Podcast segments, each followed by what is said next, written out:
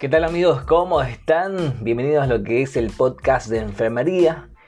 En esta ocasión vamos a hablar acerca de la fenitoína, este medicamento antiepiléptico que se utiliza para prevenir y tratar las convulsiones y la epilepsia principalmente. También se puede utilizar para tratar la neuralgia del trigémino y otros trastornos neurológicos.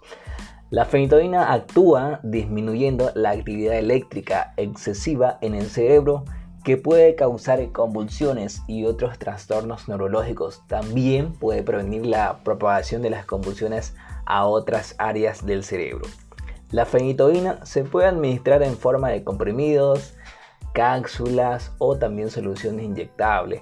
La dosis y la duración del tratamiento dependerán del trastorno que se esté tratando, la edad del paciente, también el peso y otros factores patológicos que tiene el paciente. Es importante tener en cuenta que la fenitoína puede provocar una serie de efectos secundarios, como somnolencia, mareo, náuseas, cambio en el estado de ánimo, problemas de coordinación y reacciones alérgicas.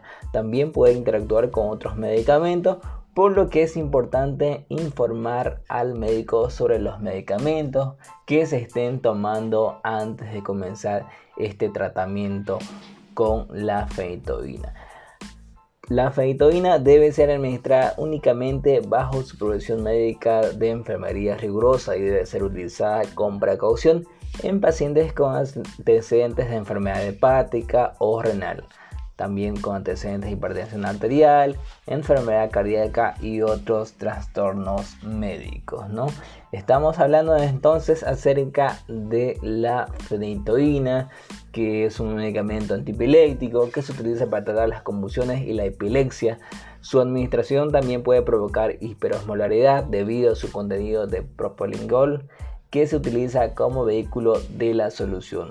El propilenglicol es una sustancia osmóticamente activa que puede provocar una acumulación de partículas en la sangre y provocar hiperosmolaridad, ¿no? La hiperosmolaridad asociada a la fenitoína puede provocar una serie de complicaciones como una insuficiencia renal. La hiperosmolaridad puede provocar una sobrecarga renal y daño renal, especialmente en pacientes con enfermedad renal preexistente. También puede provocar trastornos de equilibrio ácido-base. La hiperosmolaridad puede provocar una acidosis metabólica o alcalosis respiratoria dependiendo de la compensación respiratoria del paciente. Asimismo puede provocar alteraciones del sistema nervioso central.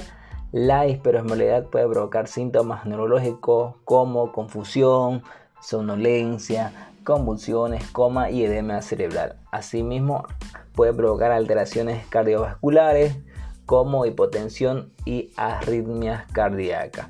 Para prevenir todas estas complicaciones es importante la administración de fenitoína que sea realizada por personal capacitado y experimentado en su uso, siempre bajo supervisión médica rigurosa.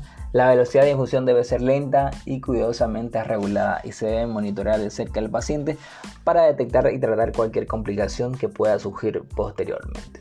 Así que ya lo sabes, nos vemos hasta la próxima.